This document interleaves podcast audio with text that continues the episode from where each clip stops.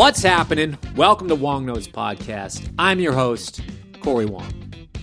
Today on the show, we have an incredible, incredible bass player, musician, writer, artistic director, Christian McBride. Now, I first got hip to Christian McBride when I saw him live with the Pat Metheny Trio.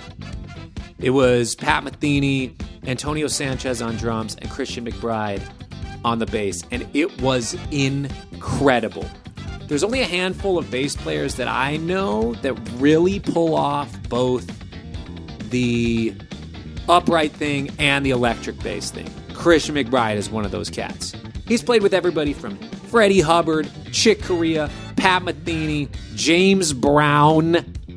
He's got this band that I used to listen to all the time called the Philadelphia Experiment, kind of blending jazz with R&B, hip hop. Pat Martino was on some of the stuff. Questlove was the drummer. It's crazy hearing him in this interview. I'm not going to spoil it. Him talk about his high school class and just the amount of incredible, insane musicians that he grew up with. So check it out. This is Christian McBride. You guys hip to DistroKid yet? It is the easiest, fastest, and cheapest way to get your music onto streaming services like Spotify, Apple Music, YouTube Music, pretty much anywhere else that people consume music. You can get an account starting at $19.99 per year. Per year, you get unlimited uploads and you keep 100% of your earnings. 100%. So for somebody like me, I put out I put out a lot of albums last year. It was still just one annual price no matter how many albums I have up, and I keep 100% of the earnings that come in. There's a lot of reasons I love DistroKid, but the ones I want to highlight here are the Teams feature.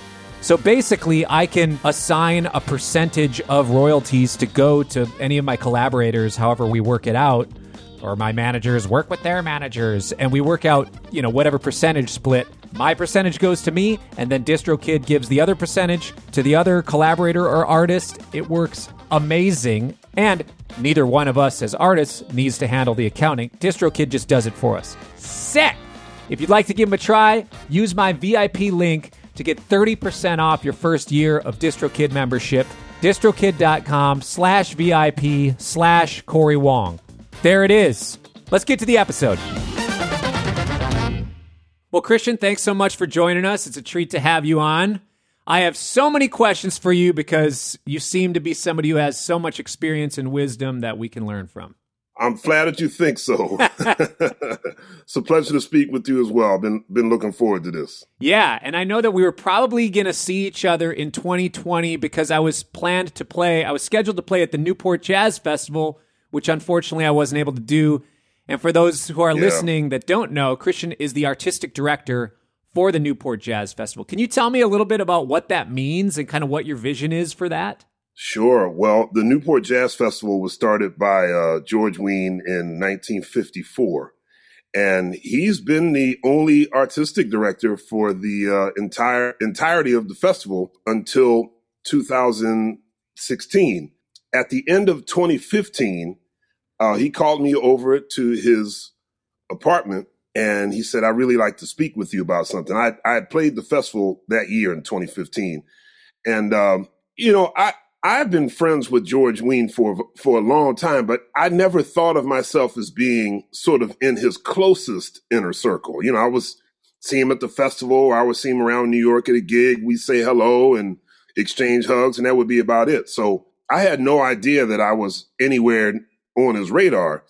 And uh, anyhow, he, he called me over to his apartment in the fall of 2015. He said, Hey, I've been keeping an eye on all of the things that you've been doing. And uh, we had a, a, recent board meeting. He starts telling me about the entire history of the festival, most of which I already knew. But he also said, you know, uh, a few years ago, we went nonprofit and we have a really great board. And, you know, we, we have the Newport Festivals Foundation. And I'm sitting there thinking, why is he telling me all of this? You know, and uh, he says, I realize now that at age 89, we don't have a successor plan. Mm. And uh, that's probably not too smart.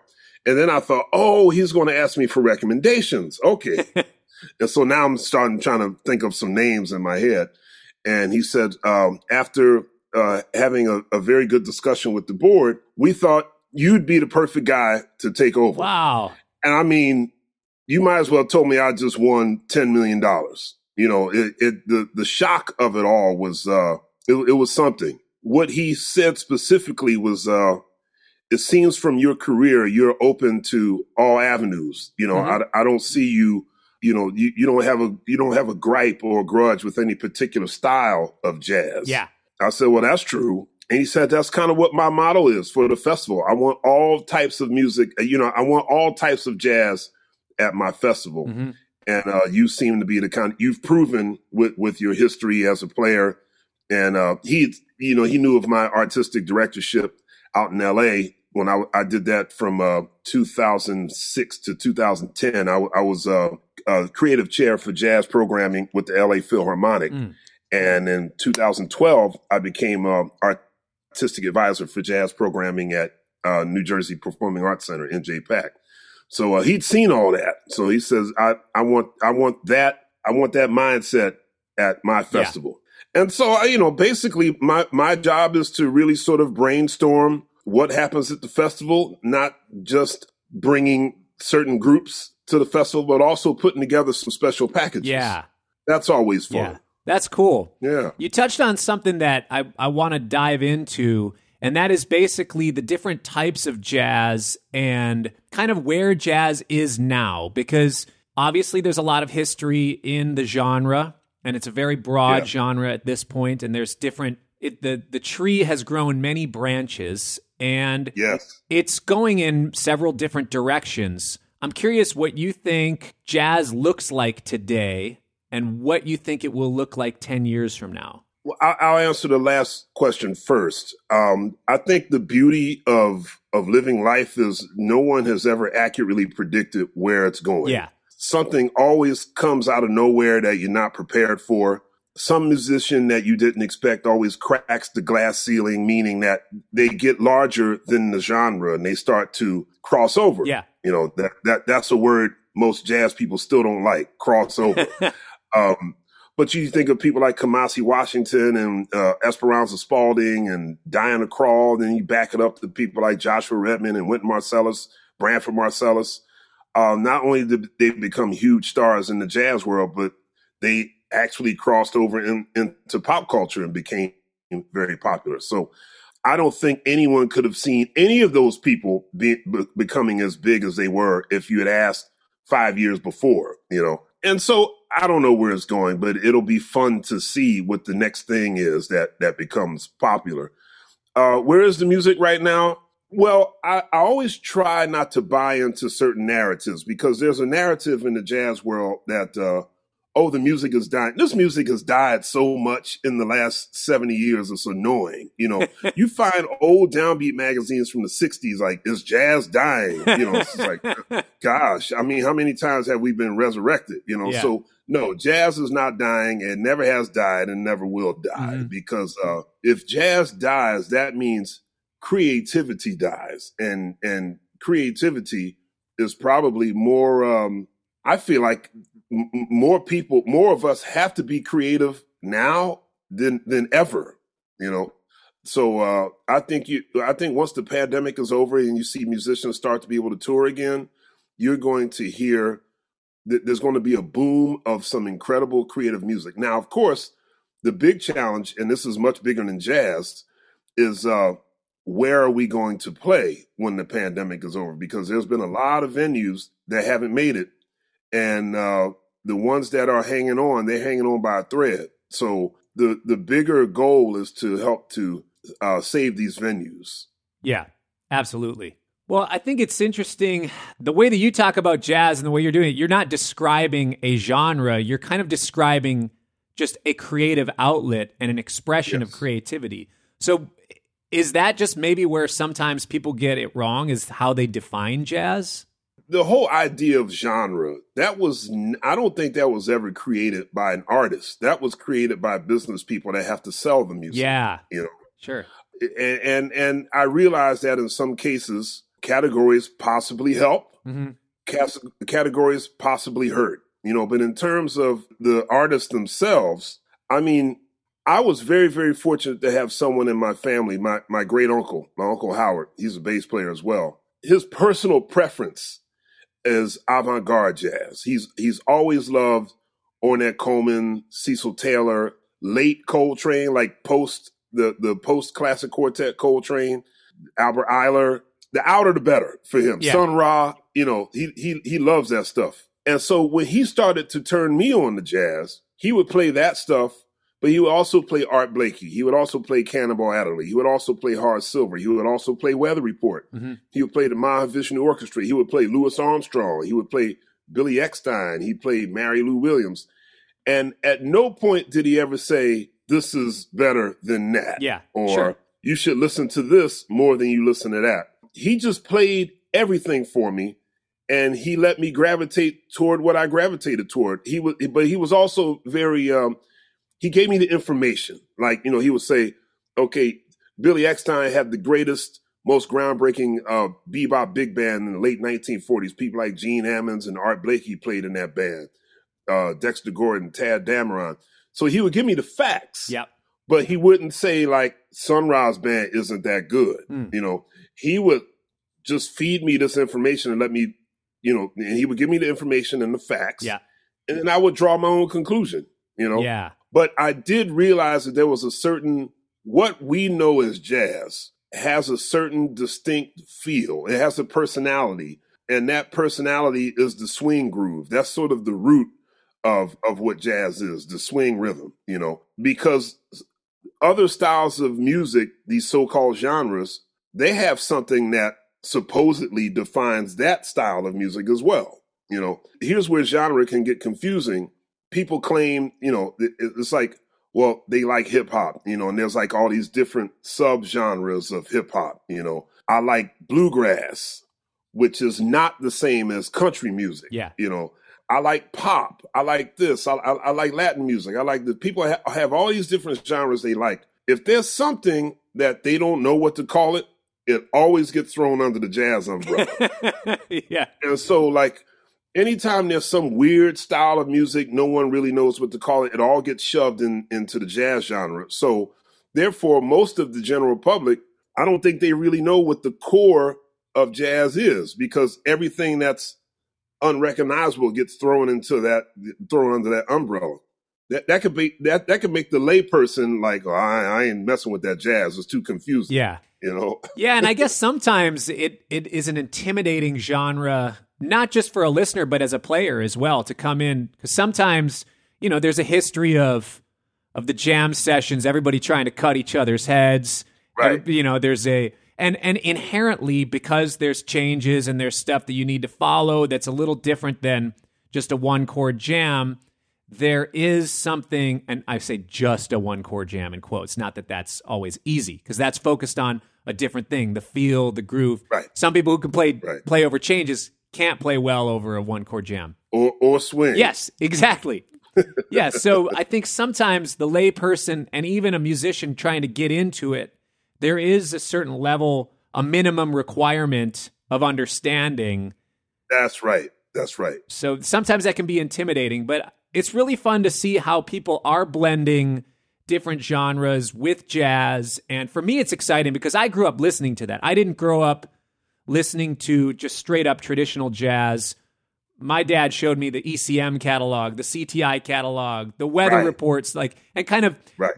showing me in a similar way you're talking about uh, your uncle here's what ecm jazz is like and here's this kind of scene and the cti scene Right. blue notes and all you know all these different things to be able to like you're saying form my own opinion but then Right. growing up in the time that i did the fir- my first exposure to you as a musician was the Philadelphia experiment, which is a mm-hmm. really fun project. Which, for anybody who doesn't know, I believe it was a you, Questlove, Pat Martino, Uri Caine. Uri Caine. Yep. Yep.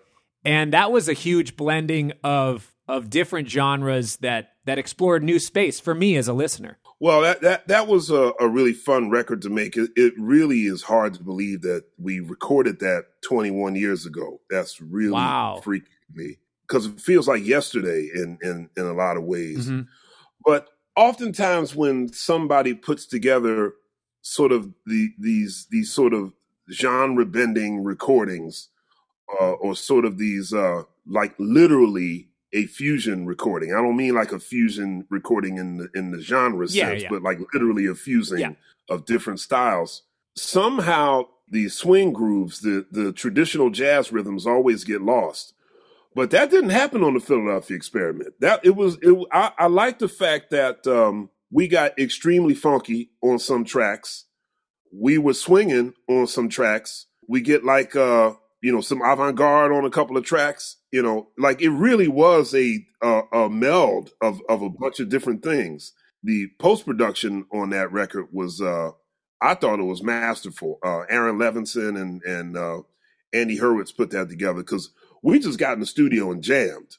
And so you know it was aaron that did all the editing and you know so we were just as surprised as all you guys were when you heard it That's awesome. Yeah, I mean, even just in the way that you chose different tones, the envelope filter bass, electric Right. bass on Grover, the upright on Ain't It the Truth, and some of those things, you know, it, it shows your depth and knowledge on all of you guys involved in the project in different genres. And oh, let's let's try this thing. Let's go with this.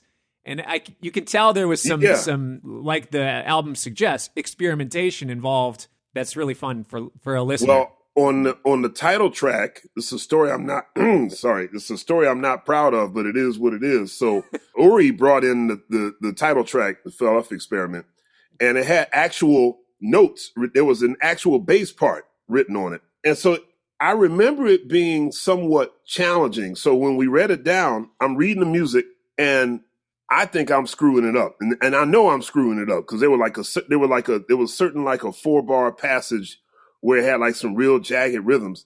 So I'm going at Uri, is, is this right? You know, I'm playing it, and Uri's like, no, but I like what you're playing. I was like, no, no, no, no, no, but I I want to learn what it's what it's supposed to be. Let me say one, two, um, you know, whatever it was. And Uri's like, no, no, no, no, no, play play what you've been playing. And I'm like, no, but I want to learn what you wrote. I don't want to screw it up. And so, um, what you hear on the recording is me massively destroying what Uri actually had written on the paper, like like in a bad way. But Uri really liked it. He was like, "No, no, no, I, I'm, we we keeping that." And I'm like, "Oh God!" So uh, one of these days, I, I haven't seen the, the the sheet music since. oh wow. Um, so one of these days, I want to ask him for that so I can play it the right way.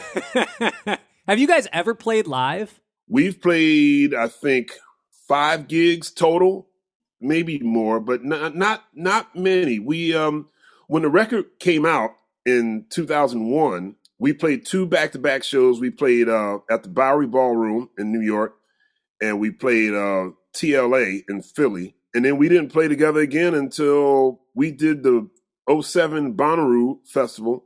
We did Monterey in 2014 and we did Newport in 26, 2017. Cool.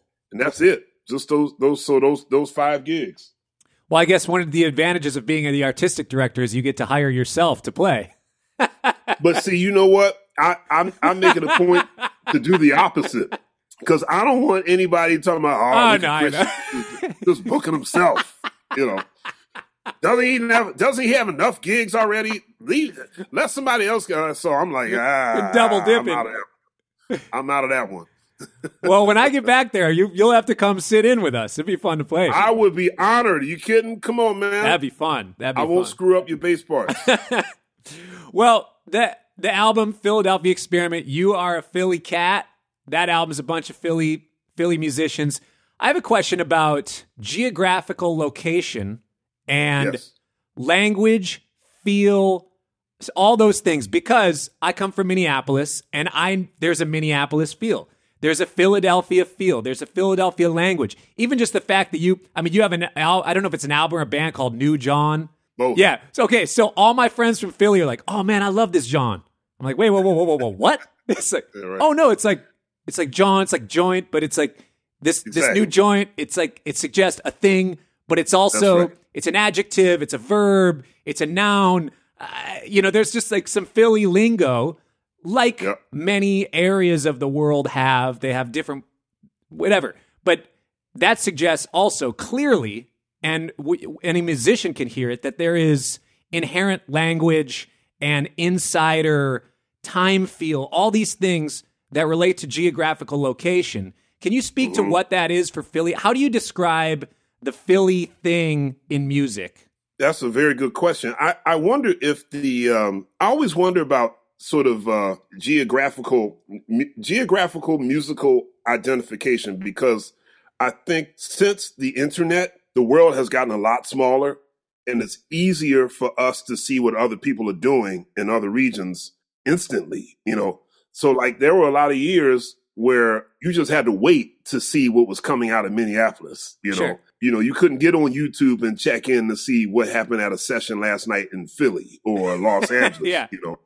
so I think that um, the world has gotten a little smaller, and sometimes I wonder if that sort of uh, those local sounds still exist. But they they obviously still do. I mean, uh, somewhere like New Orleans, Philly is one of those places you know, uh, I, I, think there certainly is a, a, a, sound in most cities. In in terms of Philly, oh man, what could I what could I say it is? I, I, I think it depends on which generation of Philly musicians you're talking to, because I think since the 1970s, since Gamble and Huff, any musician that comes from Philly, I don't care if they're avant-garde artist, an R&B artist, a gospel artist, or a jazz artist. There's some Gamble and Huff in them because it literally dominated the city um, in the 1970s and the early 1980s. Most trained musicians, like the best musicians in Philly, probably played in MFSB at one point. In fact, my first professional experience, like the first real band I was in, it was a saxophone player in Philly. He's still there. His name is Joe Sudler.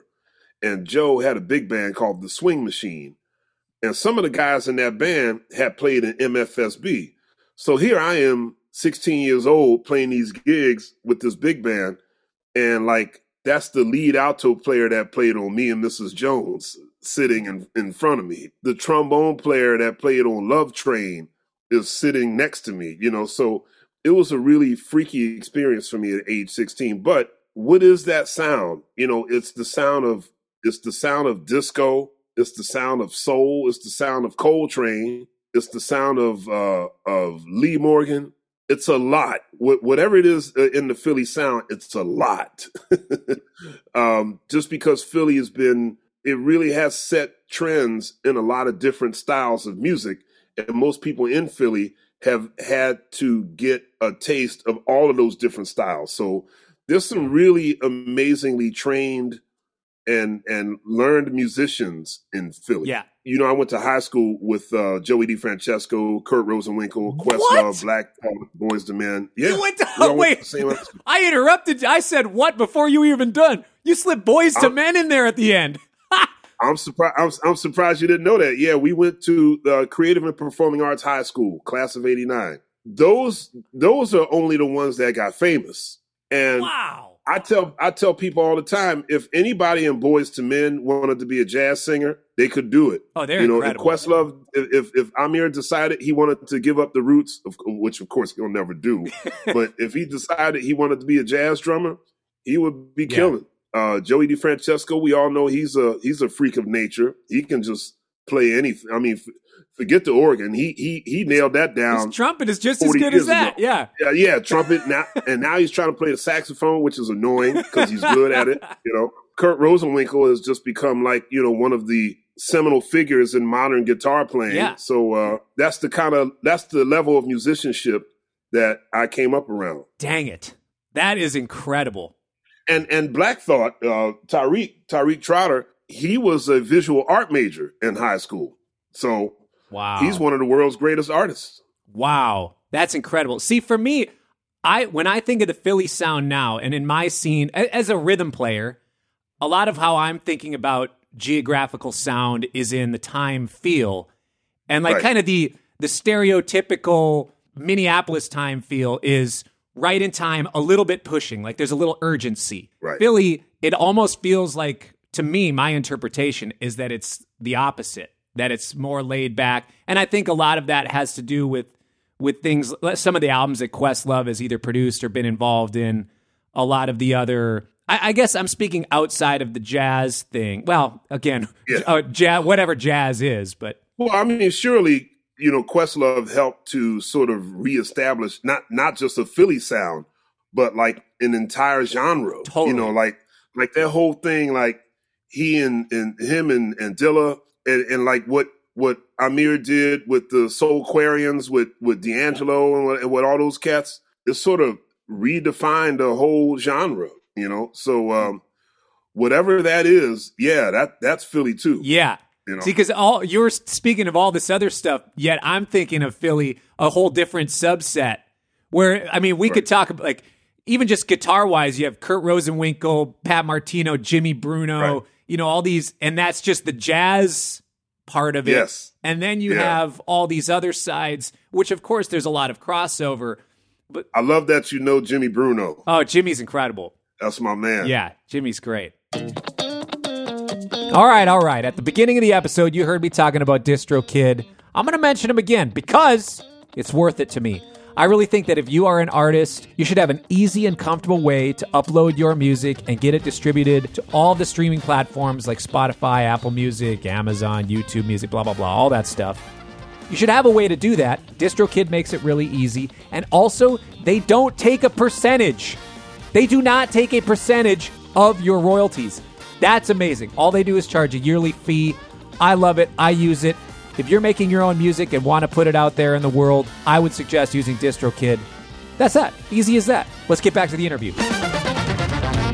Well, you've mentioned a lot of legends even just growing up. So you've you've had experience playing with tons of incredible players clearly from the time you're in high school.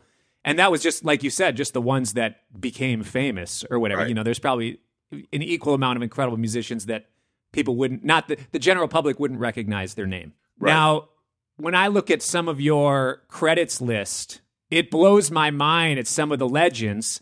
Freddie Hubbard, Chick Corea, rest in peace. Pat Metheny, James Brown. this insane list of of pretty much anybody's bucket list of musicians they'd want to play with. When you're playing with musicians like that, is there something that and and I'm going to consider you a legend as well. You are you're just on the other side of this call with me, so I don't want to flatter you too much. Um, so people are gonna people are gonna be saying the same thing about you in this realm. Is there something that many of these legends are focusing on, paying attention to, both musically and artistically, as far as just expression? Is there something they're paying attention to that the average musician isn't? Uh, it it depends. It, it depends on the artist. Um, you know, e- everyone you just named had such extremely different methods of leading bands and and and to creativity. But I think there's one thing that they all have that you just cannot get to unless you've logged the miles. You know what I mean? Like there's a certain amount of wisdom that they have that you just you just got to wait to get that. You you have to you have to do a lot of listening, a lot of trial and error until you actually get to that place where you know yourself. You know what I mean? And and you're confident in what you can do and what you can get out of other people. Sometimes I feel like uh yeah, I, I think uh, like Miles Davis uh, there's a great Miles I mean almost every Miles Davis quote is a great quote, Yeah. but he was saying how um great greatness really has nothing to do with age and i believe that but i do believe wisdom is is is very much directly age related but i think being great particularly being great at your instrument having great ideas writing great tunes writing great arrangements you can be great at any age. I mean charlie parker was great in his 20s clifford brown was great in his 20s miles was great in his 20s you know Roy Hargrove was great in his 20s. Joshua Redman was great in his 20s. So when that that whole thing came down on us in the 90s where like, you know, all these young jazz musicians are getting all these record contracts, you know, they ain't that good. No, they were that good. Sorry. you know. yeah. But there's a certain wisdom that you can't get until you've actually lived, Mhm. you know. Uh knowing when to pick your spots, you know. And uh I think of somebody like Chick Corea who we just lost suddenly a, a few days ago. This cat, well, you know, Chick was was interesting because I got to see Chick in a lot of different situations. I saw how he was when he was playing with his peers, and I, I, got to see him play in bands where, you know, he was sort of bringing up the younger guys. Two vastly different chick careers. Like when when I went on the road with him for the first time, it was a band called Recording. Uh, I'm sorry, Remembering Bud Powell, and um, Wallace Roney played trumpet. Uh, Joshua Redman and Kenny Garrett alternated on saxophones. Myself and Roy Haynes now, when you got Roy Haynes playing drums on the gig, what are you going to tell him? Nothing. You don't need. You, you don't say anything to Roy Haynes. You know, I feel like anytime Roy Haynes is on the gig, it's his gig. Yeah. Even if even if he's a side man, you know. And so on that tour, Chick was like, I couldn't believe just how open and cool he was. I mean, it was like it was like playing with it was like playing with one of my peers. You know, it was like playing with like Brad Mehldau or Benny Green or somebody like that. Like, man, you know, he brought in all this big stacks of all these new arrangements. But if Roy, if some, if anybody in the band didn't quite nail it, Chick would do, he would do like Uri Caine did on the Philadelphia experiment. He's like, no, that's not right, but I like what you played. Keep that in, mm-hmm. you know? Yeah. And then I remember he needed a bass player. He had this band called Vigil and, um, they had a European tour and something had happened with the bass player in that band. And Chick called me at the last minute. He said, Chris, I, I need you to if you know if you're available, can you please do this European tour till I find a a, a steady bass player? I said I, would be honored to come out and, and play with you anytime, chick. So I went on the road with that band, and in that band were some younger guys. Marcus Gilmore played drums, who's also Roy Haynes' grandson. Charles Altura played guitar. Guy named Tim Garland, great great saxophonist from the UK. Uh, Luisito Quintero played um, percussion. Now, guys like Charles and Marcus, you know, they're young guys, right? They're they're kind of on the come up. Chick was um, a little more stern with them than he was with with Roy Haynes, Wallace Roney, and Kenny Garrett. And so, I mean, it was just interesting to see, you know, like ah, okay, so Chick picks his spots, yeah, depending on what band it is, and you know, he kind of reads the terrain and reacts accordingly. You know, he's like a running back. You know, okay, they're giving me that defense. Okay, I know how to handle that one. Yeah. Whereas some band leaders are just going to do what they do, no matter who it is. You get a legend on the gig like Roy Haynes. Roy, I need you to play this exactly like that. You get a younger guy on the gig. I need you to play exactly like this. You know, whatever. You know, with, to to each his own. But that was a long way of saying I'm not sure that these legends focus on one particular thing that others don't, but there's a certain wisdom that comes with just years that um, where you just feel comfortable knowing who you are and and what spots to pick. Do you feel like you have found that for yourself now? I I doubt it. I I probably think I have, but ask me that question in 10 years and I'm going to say, man, when I was 48, I didn't know nothing. yeah. Well, you're always growing. We're always growing. And that's cool that you. We're, yeah, yeah, We're, we're perpetual students, man. We, we should be. Yeah. That's great. I have a question about creativity for you because you've been a creative musician for a lot of years. You've been a band leader. You've made your own albums. You've been a part of a bunch of other people's albums, both as a sideman and as a band member touring, making albums, a lot of people wonder how do you just turn on creativity? How do you, like, when it comes time, night after night, to just turn it on and go? How do you express yourself night after night? How do you, do you put creativity on a, on a light switch? Is it something you just live out? What is that process for you? Well, you don't you don't create in a bubble. I mean, I suppose you could, but I mean, particularly like with the where I am as a musician, you get creativity from the other musicians, you know, because you're listening to each other, you're being influenced by each other, you're reacting to each other. So, um, in terms of being creative, if you got other musicians on stage with you, I don't see any reason why you couldn't instantly be inspired to do something, you know. And that that doesn't mean that the choices you make will always be the best creative choices, but the actual act of creating, I don't find it that difficult to do. I mean, I I, I surely have problems. I, I've always had real bad mental blocks when I'm trying to compose, which is basically improvisation slowed way, way, way down and you know written down. But when I'm actually playing my instrument with other musicians, finding that creative spark is, hasn't been too much of a of a of a problem. But I have to consciously work to get rid of these road these mental blocks when I'm trying to write songs because usually when I I start writing a song, I get into this thing of like I'll never be as good as Chick Corea. Uh, I'll never write a song like Wayne Shorter. Oh my God, I'll, I'll never write a song like Pat Metheny. You know, so like I start thinking of like all of these people I've had a chance to play with, and I get disappointed that whatever that part of their creative genius is in, in writing, I don't think I got. And so I start like, you know, banging my head, you know, metaphorically banging my head up against the wall, like, you know, I can't write, yeah. you know. And so uh, I, I have to really learn how to get out of that. Sure. Because I, I do think I've written some songs that are not too bad. yeah. So you find yourself more in the side of admiring others' creativity more than your own? Yes. Okay. Yes. Yeah. And obviously there are some of the the naturally narcissistic people who think that their creativity is the only good creativity. then, there's that. I've played with a couple of those cats, and uh, yeah, yeah, I bet. okay, I have a question about a certain year in jazz and whether you or we think this might ever happen again. I know you're a you're a great historian. You know so much about the genre. You're an advocate for the genre. So I want to just bring this up. The year 1959, we have so many and I've talked about this on my podcast before because this year has always just enamored me as far as musical creativity, especially in this specific genre, whatever we want to call it, of jazz. You have Ornette Coleman putting out The Shape of Jazz to Come.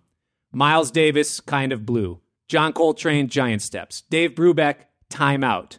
Charles Mingus, uh, Um. Art Blakey and the Jazz Messengers, Moanin'. And then you have Duke Ellington doing jazz as a film score with Anatomy of a Murder. All of these things that are just such a foundation to me of what jazz is. That like all of those albums seem like they've created new branches in the tree of jazz. So much creativity. Was there just something happening in that era? Are we ever going to see that again? And what would that even look like? It's just, it, for me, that's fun to think about. And what would that even be? I'm sure that was unexpected.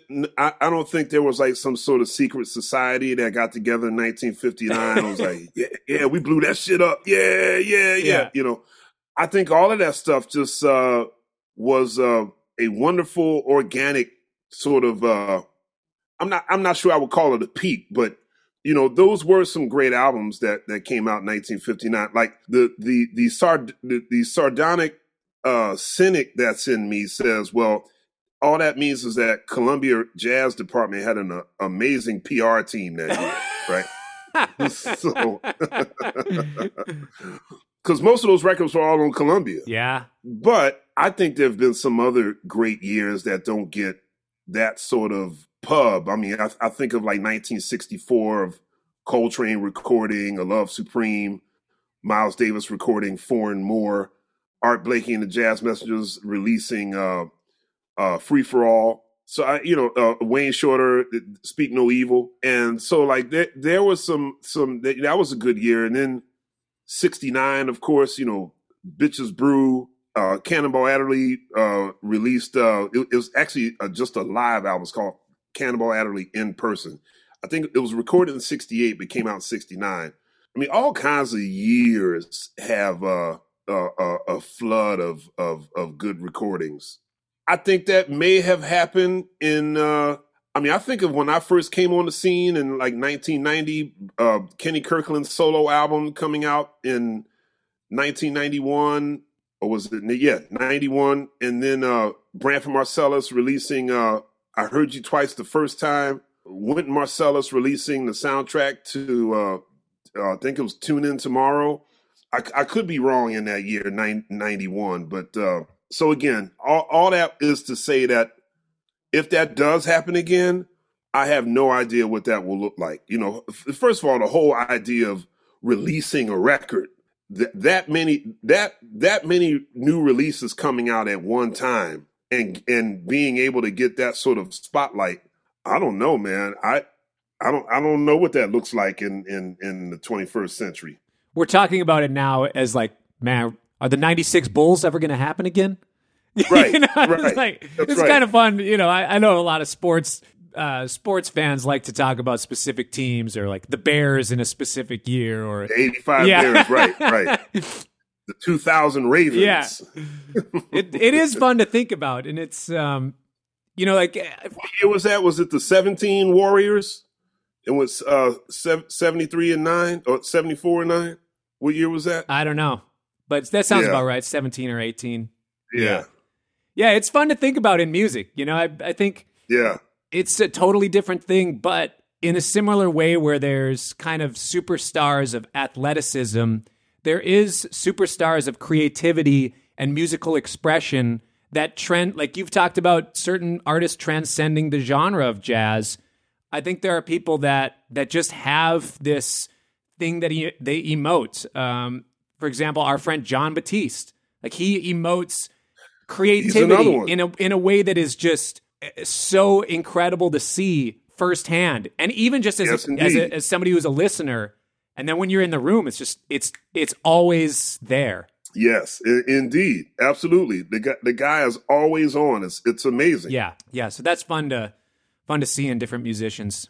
I remember the first time I met Jon, I, I'm pretty sure this was the first time I met him. He was still a student at Juilliard, and uh, I had gone there to give a master class, and we started this jam session at the end of the of the master class, and uh, I had heard his name already. In fact, I wonder if he had already been gigging with Roy Hargrove at that time, or was about to start gigging with him.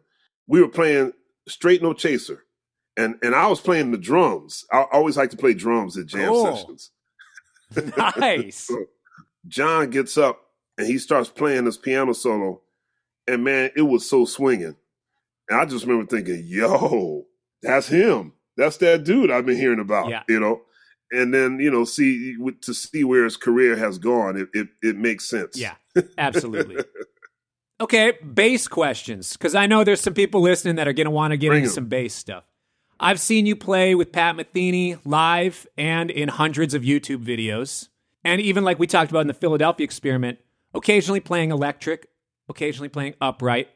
You are definitely one of the few people who can who's very accomplished in both of those.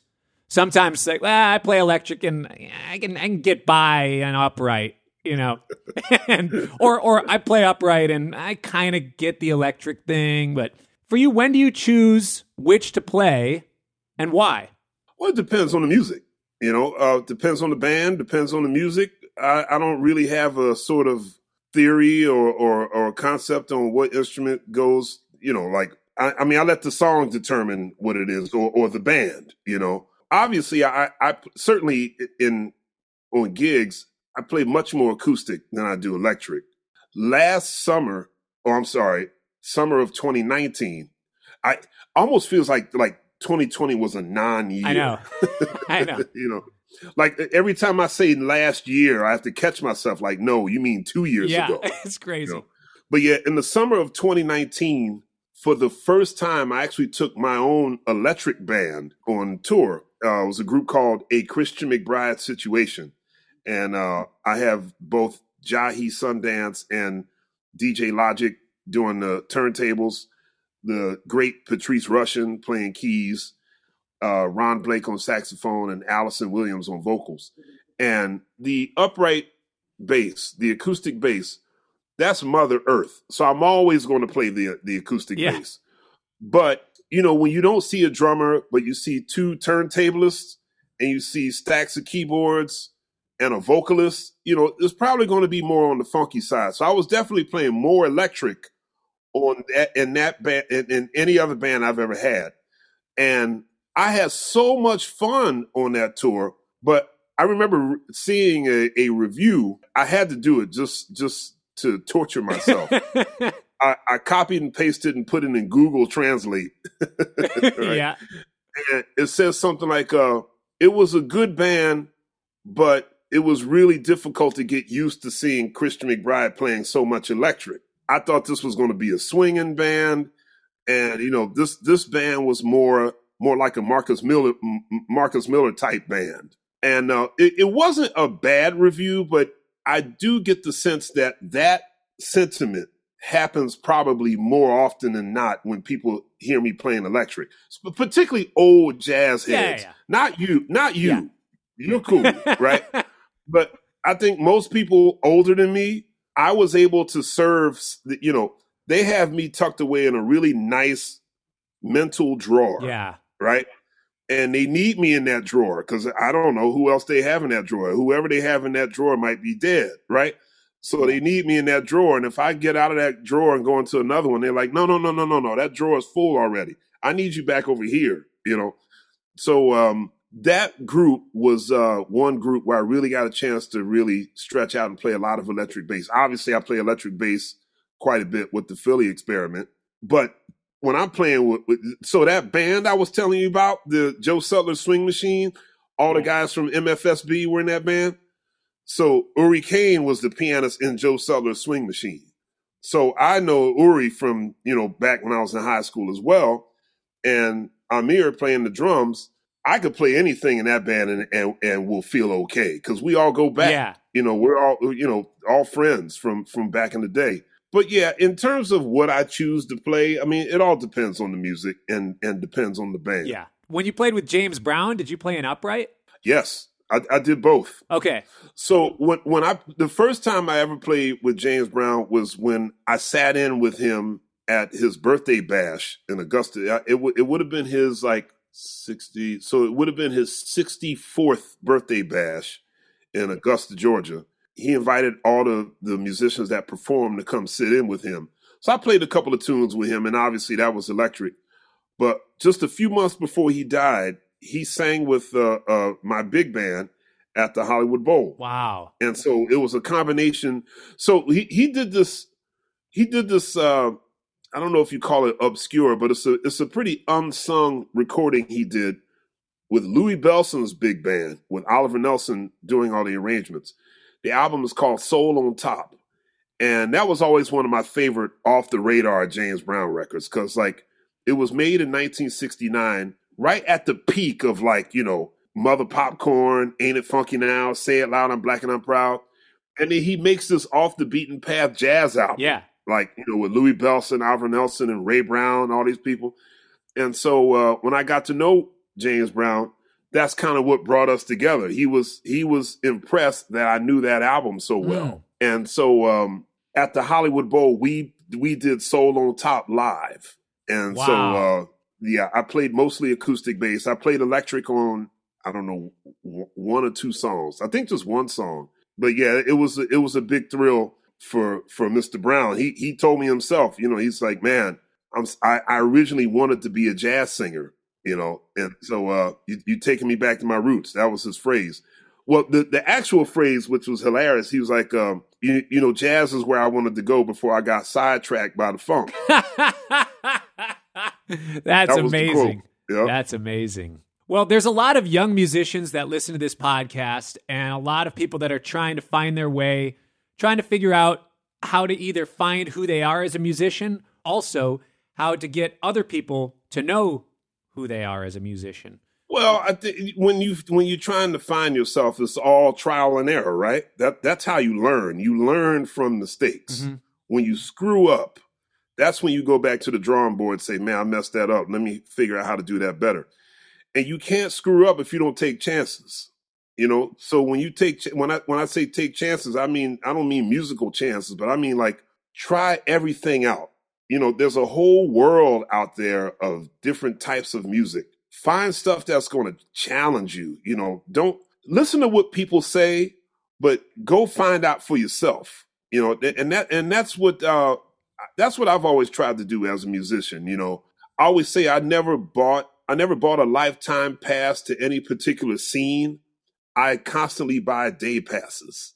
You know, that way I get to check out everything going on. I get to go play with somebody like like John Zorn uh, or Laurie Anderson, and then I go get to play with somebody like Chick Corea or Pat Metheny or Renee Fleming and and and Kathleen Battle or Edgar Meyer and and and Ricky Skaggs and Bruce Hornsby. You know, it's like these are day passes to all of these different places. Yeah. You know, And then by visiting all of these different places and playing with all these different people, I find out who I am. Yeah. You know, say, oh, I find myself kind of gravitating more toward this naturally.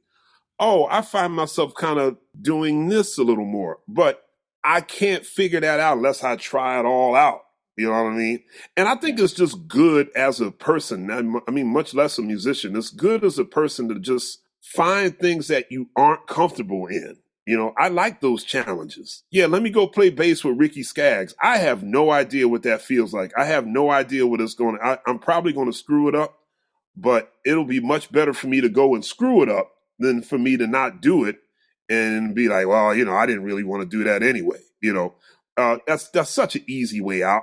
So, uh, don't be, don't be afraid to screw up. Be, be curious, go play with everybody, look for a challenge and, uh, don't don't be afraid to screw up. You know, I mean, you're gonna you're gonna do that whether you try to avoid it or not. That's part of life. Yeah, that's amazing. That's wonderful. Well, to finish up, tell us what's next. What what else do you have going on? What's the future of Christian McBride in the next couple years and the Newport Jazz Festival too? Just because I'm I've for me that festival has always been such a bucket list thing. It's something that kind of you know it informs me on, and maybe this is a testament to the programming and the artistic direction since its inception. But whoever's playing that festival, those are people I start to pay attention to, and that I look to as a barometer for that. So what's what's next for the well, Newport Jazz Festival, and what's next for you?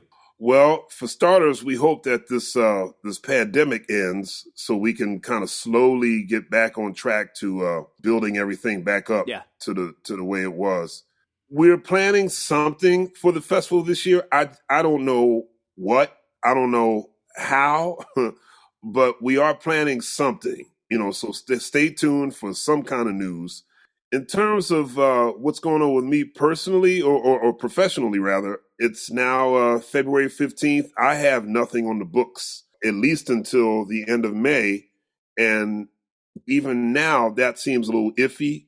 So um, I don't know what's going to happen. I was hoping that this Joshua Redman reunion tour was going to happen. It was supposed to happen last year. Obviously, nothing happened, and uh, we were uh, slated to pick it up again this year. That may still or may not happen. I'm not sure, but uh, that's the most immediate thing that comes to mind is the uh, the Joshua Redman, Brad Mehldau, Brian Blade reunion tour. Yeah, I hope that can happen. I would love to see that. That's a great yeah, band. Me, me too. Awesome. Well, Christian, thank you so much for joining us. It's really a treat to have you. And uh, I hope that someday we'll be able to, to play some music together. Well, you're coming to Newport. Best you can best believe that. Yeah. We, we, we're coming back. We're coming back to all you. All right. All right. Well, let's play together then, and, and even more. You, you, you got me. You, I, am recorded, so you you know you got proof. You you come. You we're gonna ask you again. all right, I'll be there. I'm all right. there. All right, man. Thank you so much. My pleasure. Thanks for having me. All right. I dig that. Christian McBride. That guy is amazing, and I really hope to play music with him someday, and someday very soon. Woo! Wisdom, knowledge, and just kind.